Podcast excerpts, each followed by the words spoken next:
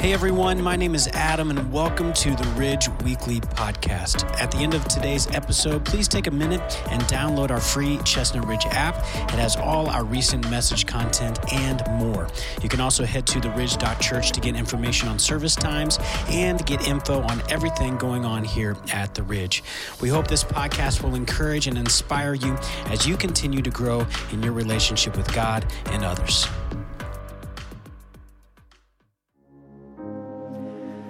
Morning. Uh, every day is a new day, and uh, there's always tomorrow.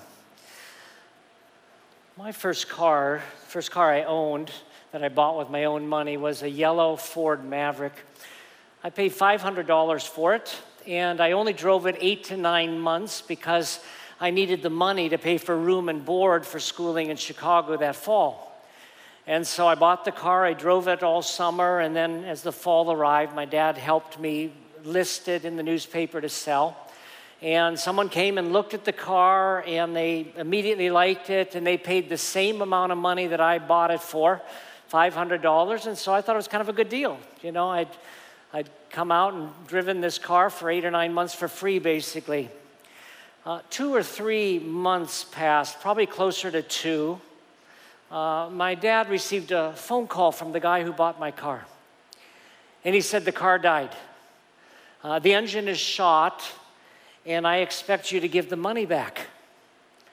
Well, the problem is, I had spent the money, and my dad didn't have that kind of money setting around, and so he couldn't do anything. And so he said to the guy, I'm, I'm sorry this happened. I mean, cars, it could have died on us, it could have died on you. It wasn't really our fault, but the guy was upset because.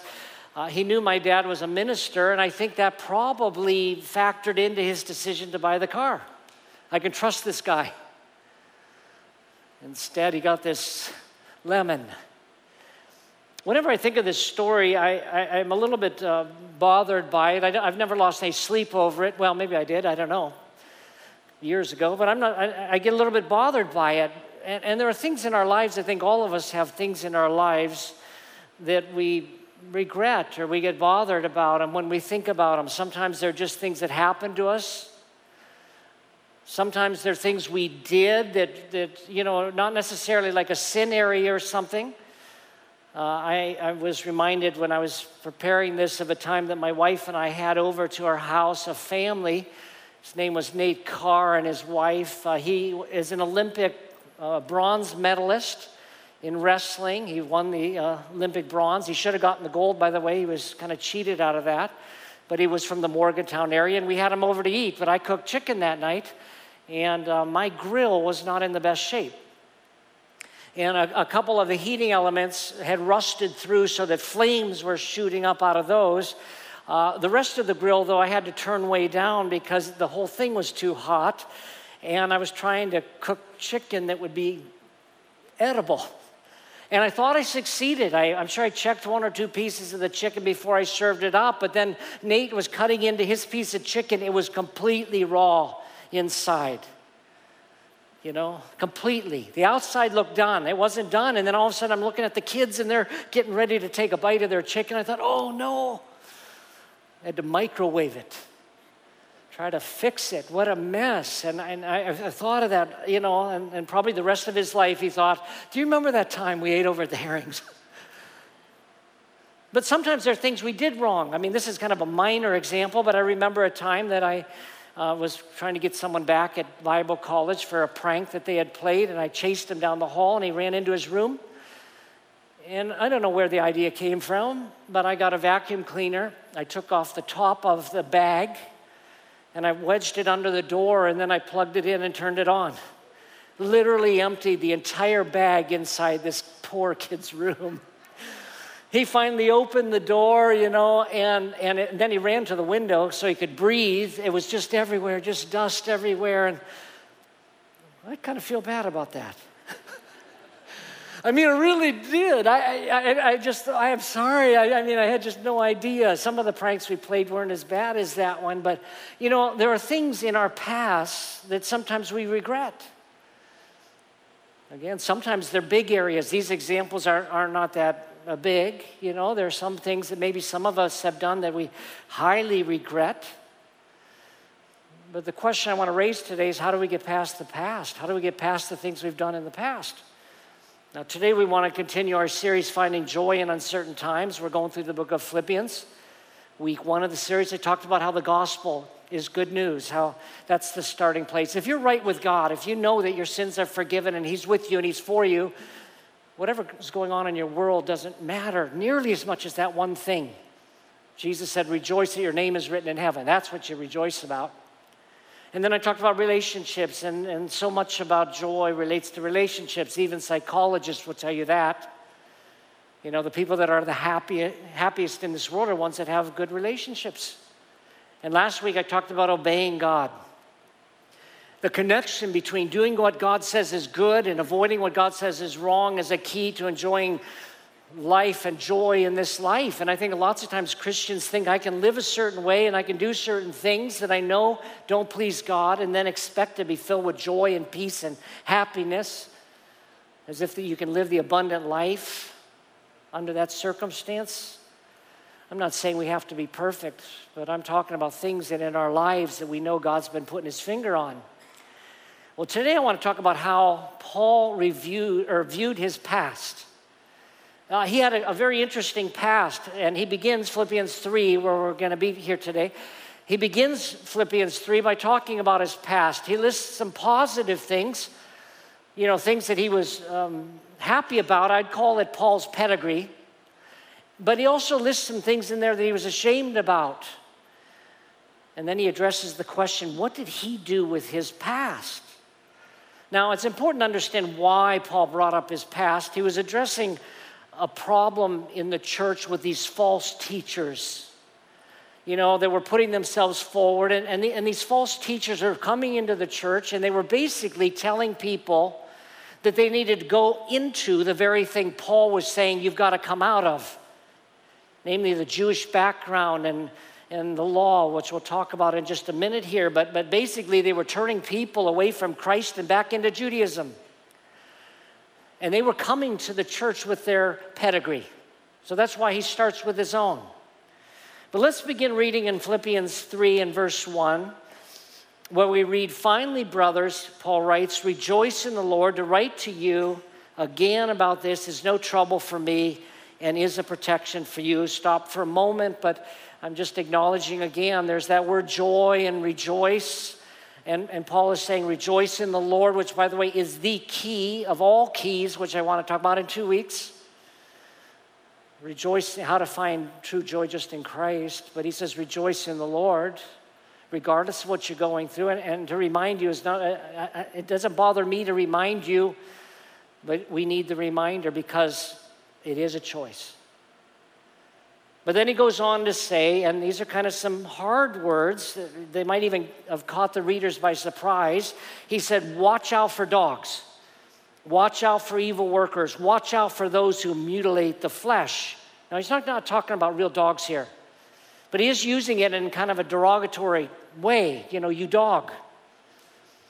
I was reminded as I was preparing this of a vacation our family went on when the kids were young. And um, I was driving and somebody pulled out right in front of me. And I had to slam on the brakes. And I said out loud, You dirty dog. Which is about the worst it actually gets with me, despite all my driving stories. You dirty dog. Our daughter, who was probably five at the time, is in the back seat. Where's the dirty dog? Where's the dirty dog? I want to see the dirty dog. I said, Oh, it's too late. Oh, we got to go back. Dad, please go back. She's crying. You know, I want to see the dirty dog. I don't know that she ever understood. it wasn't a real dog. Who are these dogs, evil workers, those who mutilate the flesh? Well, they were called Judaizers. And they basically taught that the only way you get right with God is to go through Judaism, through the Old Testament law. You got to obey all the commands, you got to sacrifice.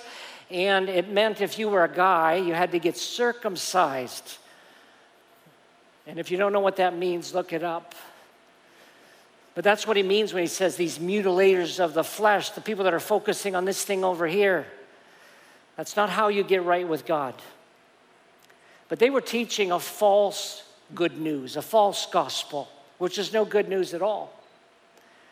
R.P. Lightner explains Paul's description here of these false teachers. It was common for some Jews to, refers to, to refer to Gentiles as dogs, which were considered unclean animals. Paul used the term to describe these Jews who mutilated the gospel by insisting on the need to mutilate the flesh in order to get rightly related to God. The true gospel, the true good news is that we do not come to God on the basis of the Old Testament law. And I'm thankful that's the case because none of us would make it if the requirement for any one of us were to completely fulfill everything about the Old Testament law, you wouldn't have made it. You could have done a bunch of it, you could have done most of it, you probably wouldn't have made it. For example, you weren't even back then allowed to wear clothing of mixed materials. So I don't know if this is all cotton or not, but you couldn't mix them. You couldn't mix the materials. It was a, a symbol of the fact you were to be not mixed with the world outside of Judaism. Our good news is that a person gets right with God simply by putting their trust in the risen Lord Jesus Christ to be their Savior. That's good news. What was being peddled here was the Old Testament law, like a ball and chain that you'd have to carry the rest of your life. But this brings me to my takeaway here today because Paul, then, in order to confront these Judaizers, put out his pedigree. Again, he put out all the qualifications he had because he was competing with all these other teachers. And that's what they would do. They'd walk into the church and say, I'm this, this, this, this, and this. You listen to me. And so Paul felt a need to lay out his credentials. And so he spells out some of the things he was proud about, but then he throws in some of the things he wasn't proud about. And then we get to the bottom line. He viewed it all as garbage, actually, all of it. There was a certain way in which he viewed his past from then on, after he met Christ. So, my takeaway this morning is this we can't get past the past, or we can get past the past, but we focus on Christ who is our future. That's the main takeaway. We can get past the past if we would begin to focus on Christ who is our future. He's also, as we'll see in a minute, our present. But let's look at what he had to say here concerning his qualifications, beginning in verse 3. He says, For we are the circumcision, or some versions say, We are the, we are the true circumcision. We are the ones who serve the Spirit of, by the Spirit of God. We boast in Christ Jesus, and we do not put confidence in the flesh. When he says we are the circumcision, what he was saying is that what God looks for is not a physical circumcision in the flesh. What God is looking for is the sin trimmed from your heart, a spiritual circumcision. And this is encouraging to me. When I read this, you are the true circumcision. I mean, the words don't encourage me. But this idea that I am I'm part of Abraham's family, that's what he's saying. I'm, I'm not Jewish, but somehow I've been included in. I'm the true circumcision because I worship in the, with the Spirit of God. I boast in Jesus Christ, my confidence in the flesh. The true descendants of Abraham are not ones who go through the law or ones who are circumcised. They're ones who know God, who put their trust in Christ. And he becomes their new boast. But Paul then continues. He says, Although I once also had confidence, another word would be pride in the flesh. If anyone else thinks he has grounds for confidence in the flesh, I have more. I'm circumcised the eighth day of the nation of Israel, of the tribe of Benjamin, a Hebrew born of Hebrews, regarding the law, a Pharisee, regarding zeal, persecuted the church, regarding the righteousness that is in the law, blameless. Now let's stop there, but Paul was the cream of the crop. He was the head of the class. Not one of the teachers that would have come into this situation in the church of Philippi would have had the credentials, the same ones he had to the degree he did. He was, he was the top of the class. He says, Why was, you know, circumcised on the eighth day? Why does he mention that? Well, he was born into Judaism. He wasn't, he wasn't someone who converted later. He says, I'm a Hebrew of Hebrews, which means that both his parents were Jewish. I'm born into it and born into the law where you were required to be circumcised on the eighth day. And, and then he said, regarding this law, he said, you know, I, I fulfilled it completely, all the things I could. And on top of that, I wasn't just uh, one who followed the law, I was a Pharisee. The, it's the strictest group of teachers of the law were the Pharisees. And he said, I was, I was a Pharisee. And then he adds, if you think you're zealous, you won't match my zeal. When I was, when I was a Pharisee, I, I put people to death who were Christians. And now we get into kind of where the, the story's turning a little bit, part of his past. You see, when we first are introduced to Paul in the Bible, we find him standing among a bunch of coats or cloaks that people had taken off and laid at his feet while they picked up stones to kill Stephen, one of the first deacons in the church in Jerusalem. All these people that were going to stone Stephen saw Paul and said, He's, he's the main guy. And they said, Watch our coats while he stood around. We know from the rest of the New Testament that Paul saw himself through the lens, or the old lens, of being a murderer. In Acts 2 and verse, or, I'm sorry, Acts 22 and verse 4, Paul admitted his role in killing Christians. He said, I persecuted this way. My, my version of the Bible, it's capitalized, way. It's a reference to Christianity. It's a reference to people who've turned to Jesus as the way, the truth, and the life. They became known as the way. Oh, you're of the way, Jesus. I persecuted this way to the death binding and putting both men and women in jail.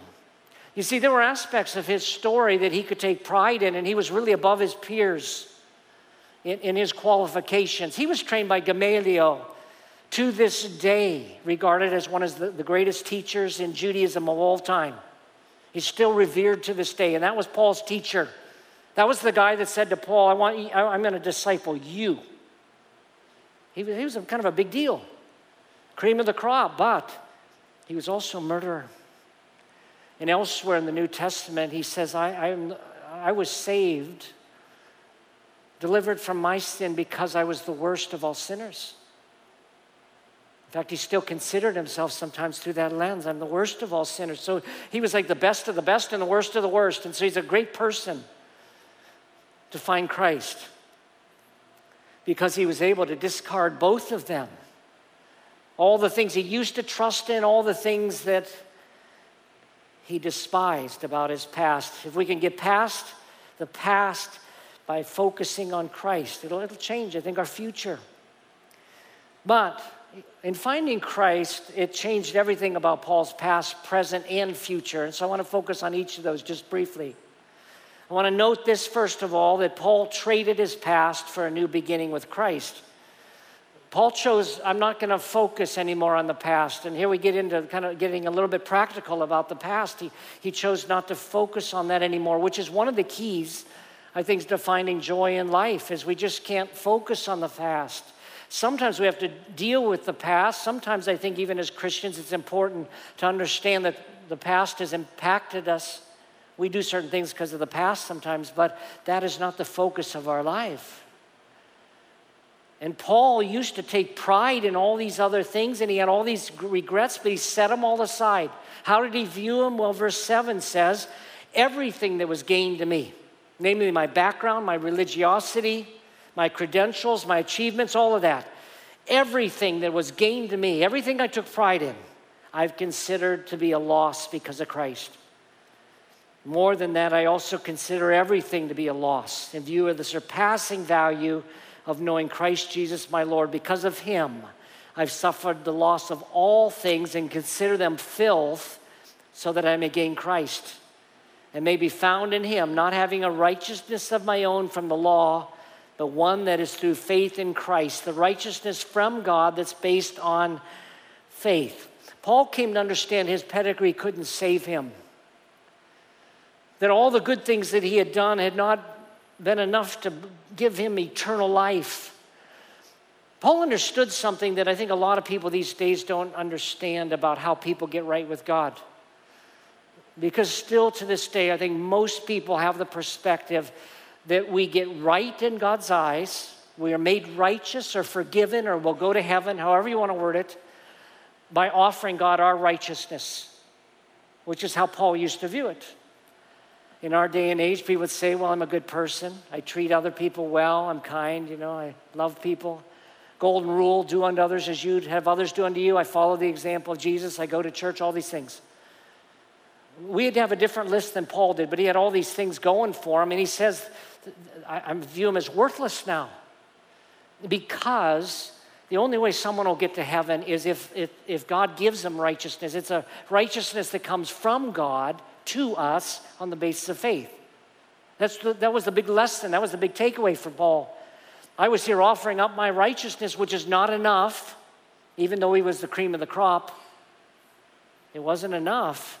He came to understand that no one is made righteous through their own righteousness. It's got to be a righteousness that comes from God, and it's on the basis of faith when we put our trust in Christ. And therefore, he viewed all that stuff of his past as worthless. Just worthless, worthless to save him. Look at verse 8 again. He said, More than that, I consider everything to be a loss. In view of the surpassing value of knowing Christ Jesus my Lord, because of him, I've suffered the loss of all things and consider them filth so that I may gain Christ. Filth is a nice translation. There are other ways to put it. This can be translated dung or something worse or garbage. That's how he viewed it. Dr. Lightner puts it this way his former gains he considered rubbish which can mean food scraps or dung, so that I may gain Christ. Nothing else really mattered to him any longer. Having Christ as his Savior and Lord so far surpassed anything he had in Judaism. This is one of the things I love about the gospel. When we put our faith in Jesus Christ, the past is gone. This is why I love to quote 2 Corinthians 5:17 so much. Therefore, if anyone is in Christ, he's a new creation. Old things have passed away and look, new things have come. You put your faith in Christ, the past is all forgiven, it's all gone. You begin this new life. Life starts then. That's why Jesus said, you know, if you put your trust in Christ, you have eternal life. You begin new life. Starts at that point. Now, I think it's important for Christians to understand that every day is new life through Christ that He's forgiven your sins, past, present, and future. And I think as we as Christians, we don't believe this, but I view it like every new day as a new day with Jesus, regardless of what I did yesterday, the things I may regret even about yesterday, I set them aside. Because Christ paid for my sins in the past, present, and future. He paid it all in the past. Now, that doesn't mean we don't need to encounter God about the things we do wrong just like any relationship if you do if there's a thing in your relationship with your creator or with another person they may still love you but you need to clear it up sometimes that's why confession is a good thing you say i admit i sinned but as john said if you confess your sins he is faithful and just to forgive you he'll cleanse you from all unrighteousness and it's like a brand new beginning and that's what we have as christians so we trade this past for a new beginning in christ Second, we triumph in the present by drawing closer to Christ. Paul left the past behind so he could focus on the present. Let's continue reading in verse 10. He says, My goal, and by the way, he has two goals we're going to look at, but he says, My goal is to know him and the power of his resurrection and the fellowship of his sufferings, being conformed to his death, assuming that I will somehow reach the resurrection from among the dead. Not that I've already reached the goal or am already fully mature. In other words, he's saying, It's not that I've arrived. I'm not telling you I arrived. But I make every effort to take hold of it because I also have been taken hold of by Christ Jesus. Brothers, he says, I do not consider myself as having ta- taken hold of it yet. In other words, complete maturity and, and, and the whole Christian life and everything. I haven't taken hold of all of it yet. But one thing I do, he says, forgetting what is behind Reaching forward to what is ahead, I press on as my goal the prize promised by God's heavenly call in Christ Jesus. To pursue that, he says. Therefore, all who are mature should think this way. And if you think differently about anything, God will reveal this also to you. And in any case, we should live up to whatever truth we have attained.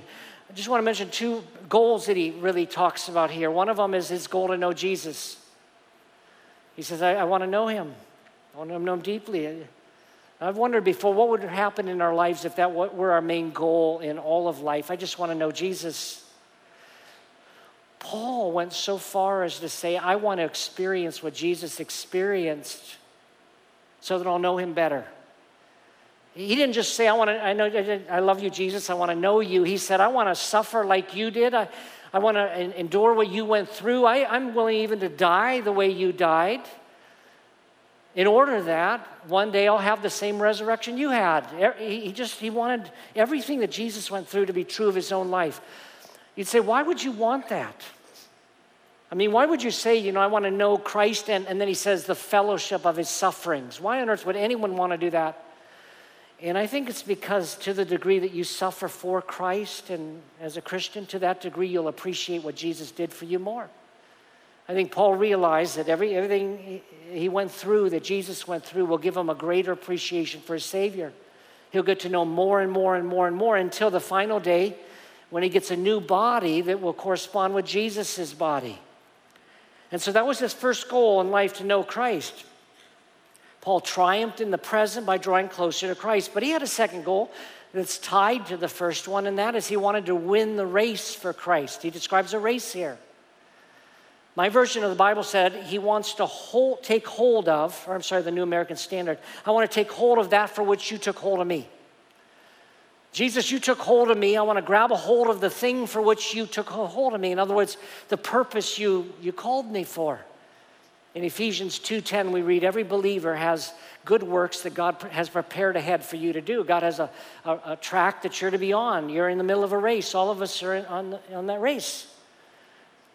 And Paul looks at this and says, My goal is to know you, Jesus, and then you grabbed me for something.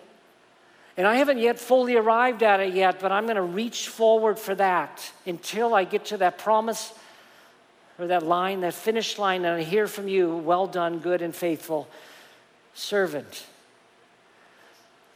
There's this reaching forward. And it's important that we reach forward because we get distracted when we look back. We end up heading in the wrong direction if we look back. Which brings me to my third point. Paul treasured his future as he anticipated Christ's return.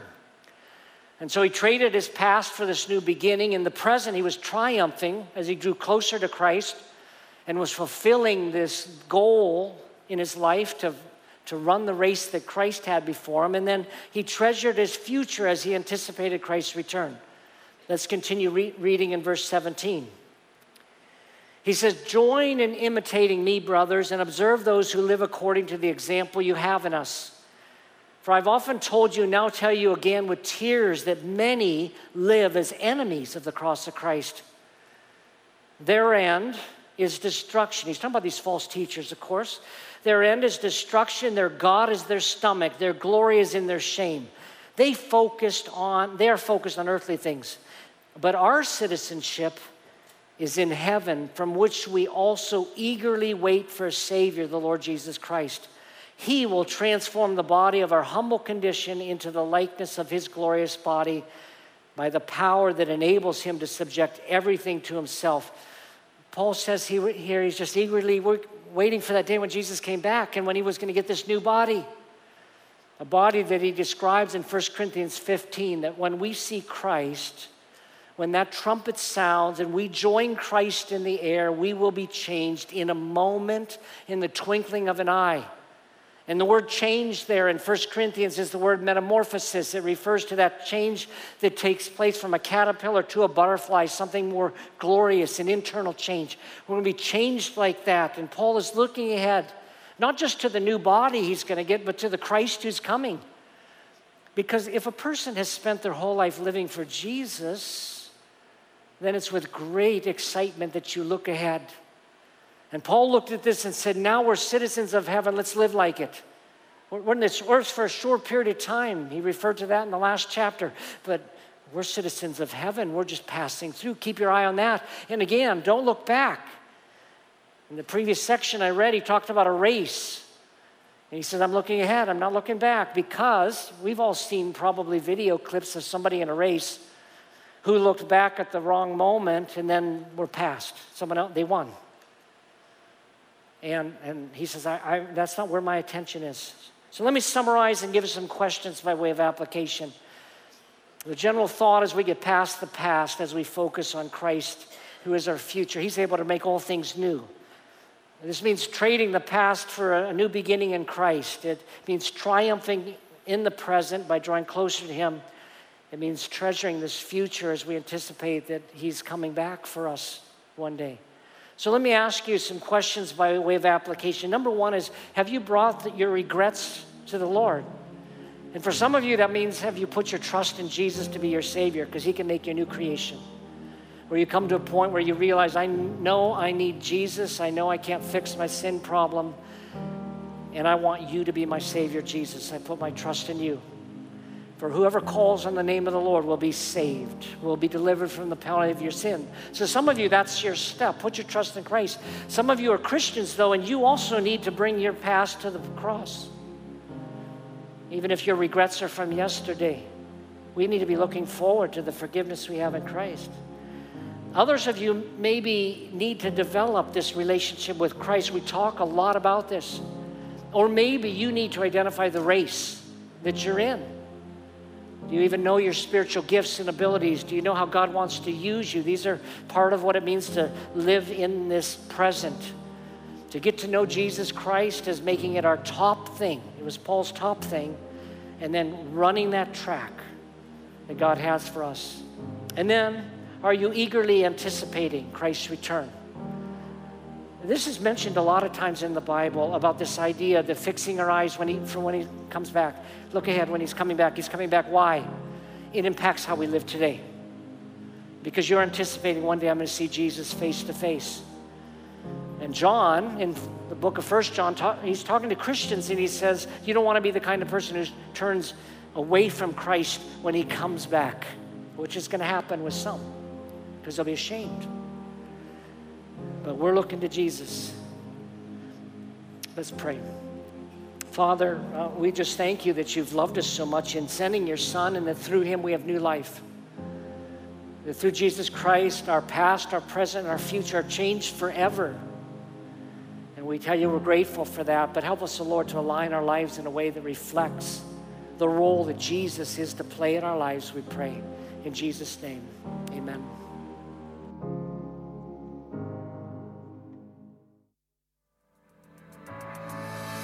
Thanks for listening to the Ridge Weekly Podcast. If you'd like to hear more messages now, you can check out our past series at theridge.church slash messages or download the free Ridge app. Thanks again for listening, and we will see you next time.